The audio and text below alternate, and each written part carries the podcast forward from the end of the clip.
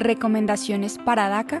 Cualquier persona que ya tiene DACA válida deben pedir el advance parole, eso es el permiso de viajar, um, para que puedan salir y volver y cuando vuelva eso cuenta como una entrada legal.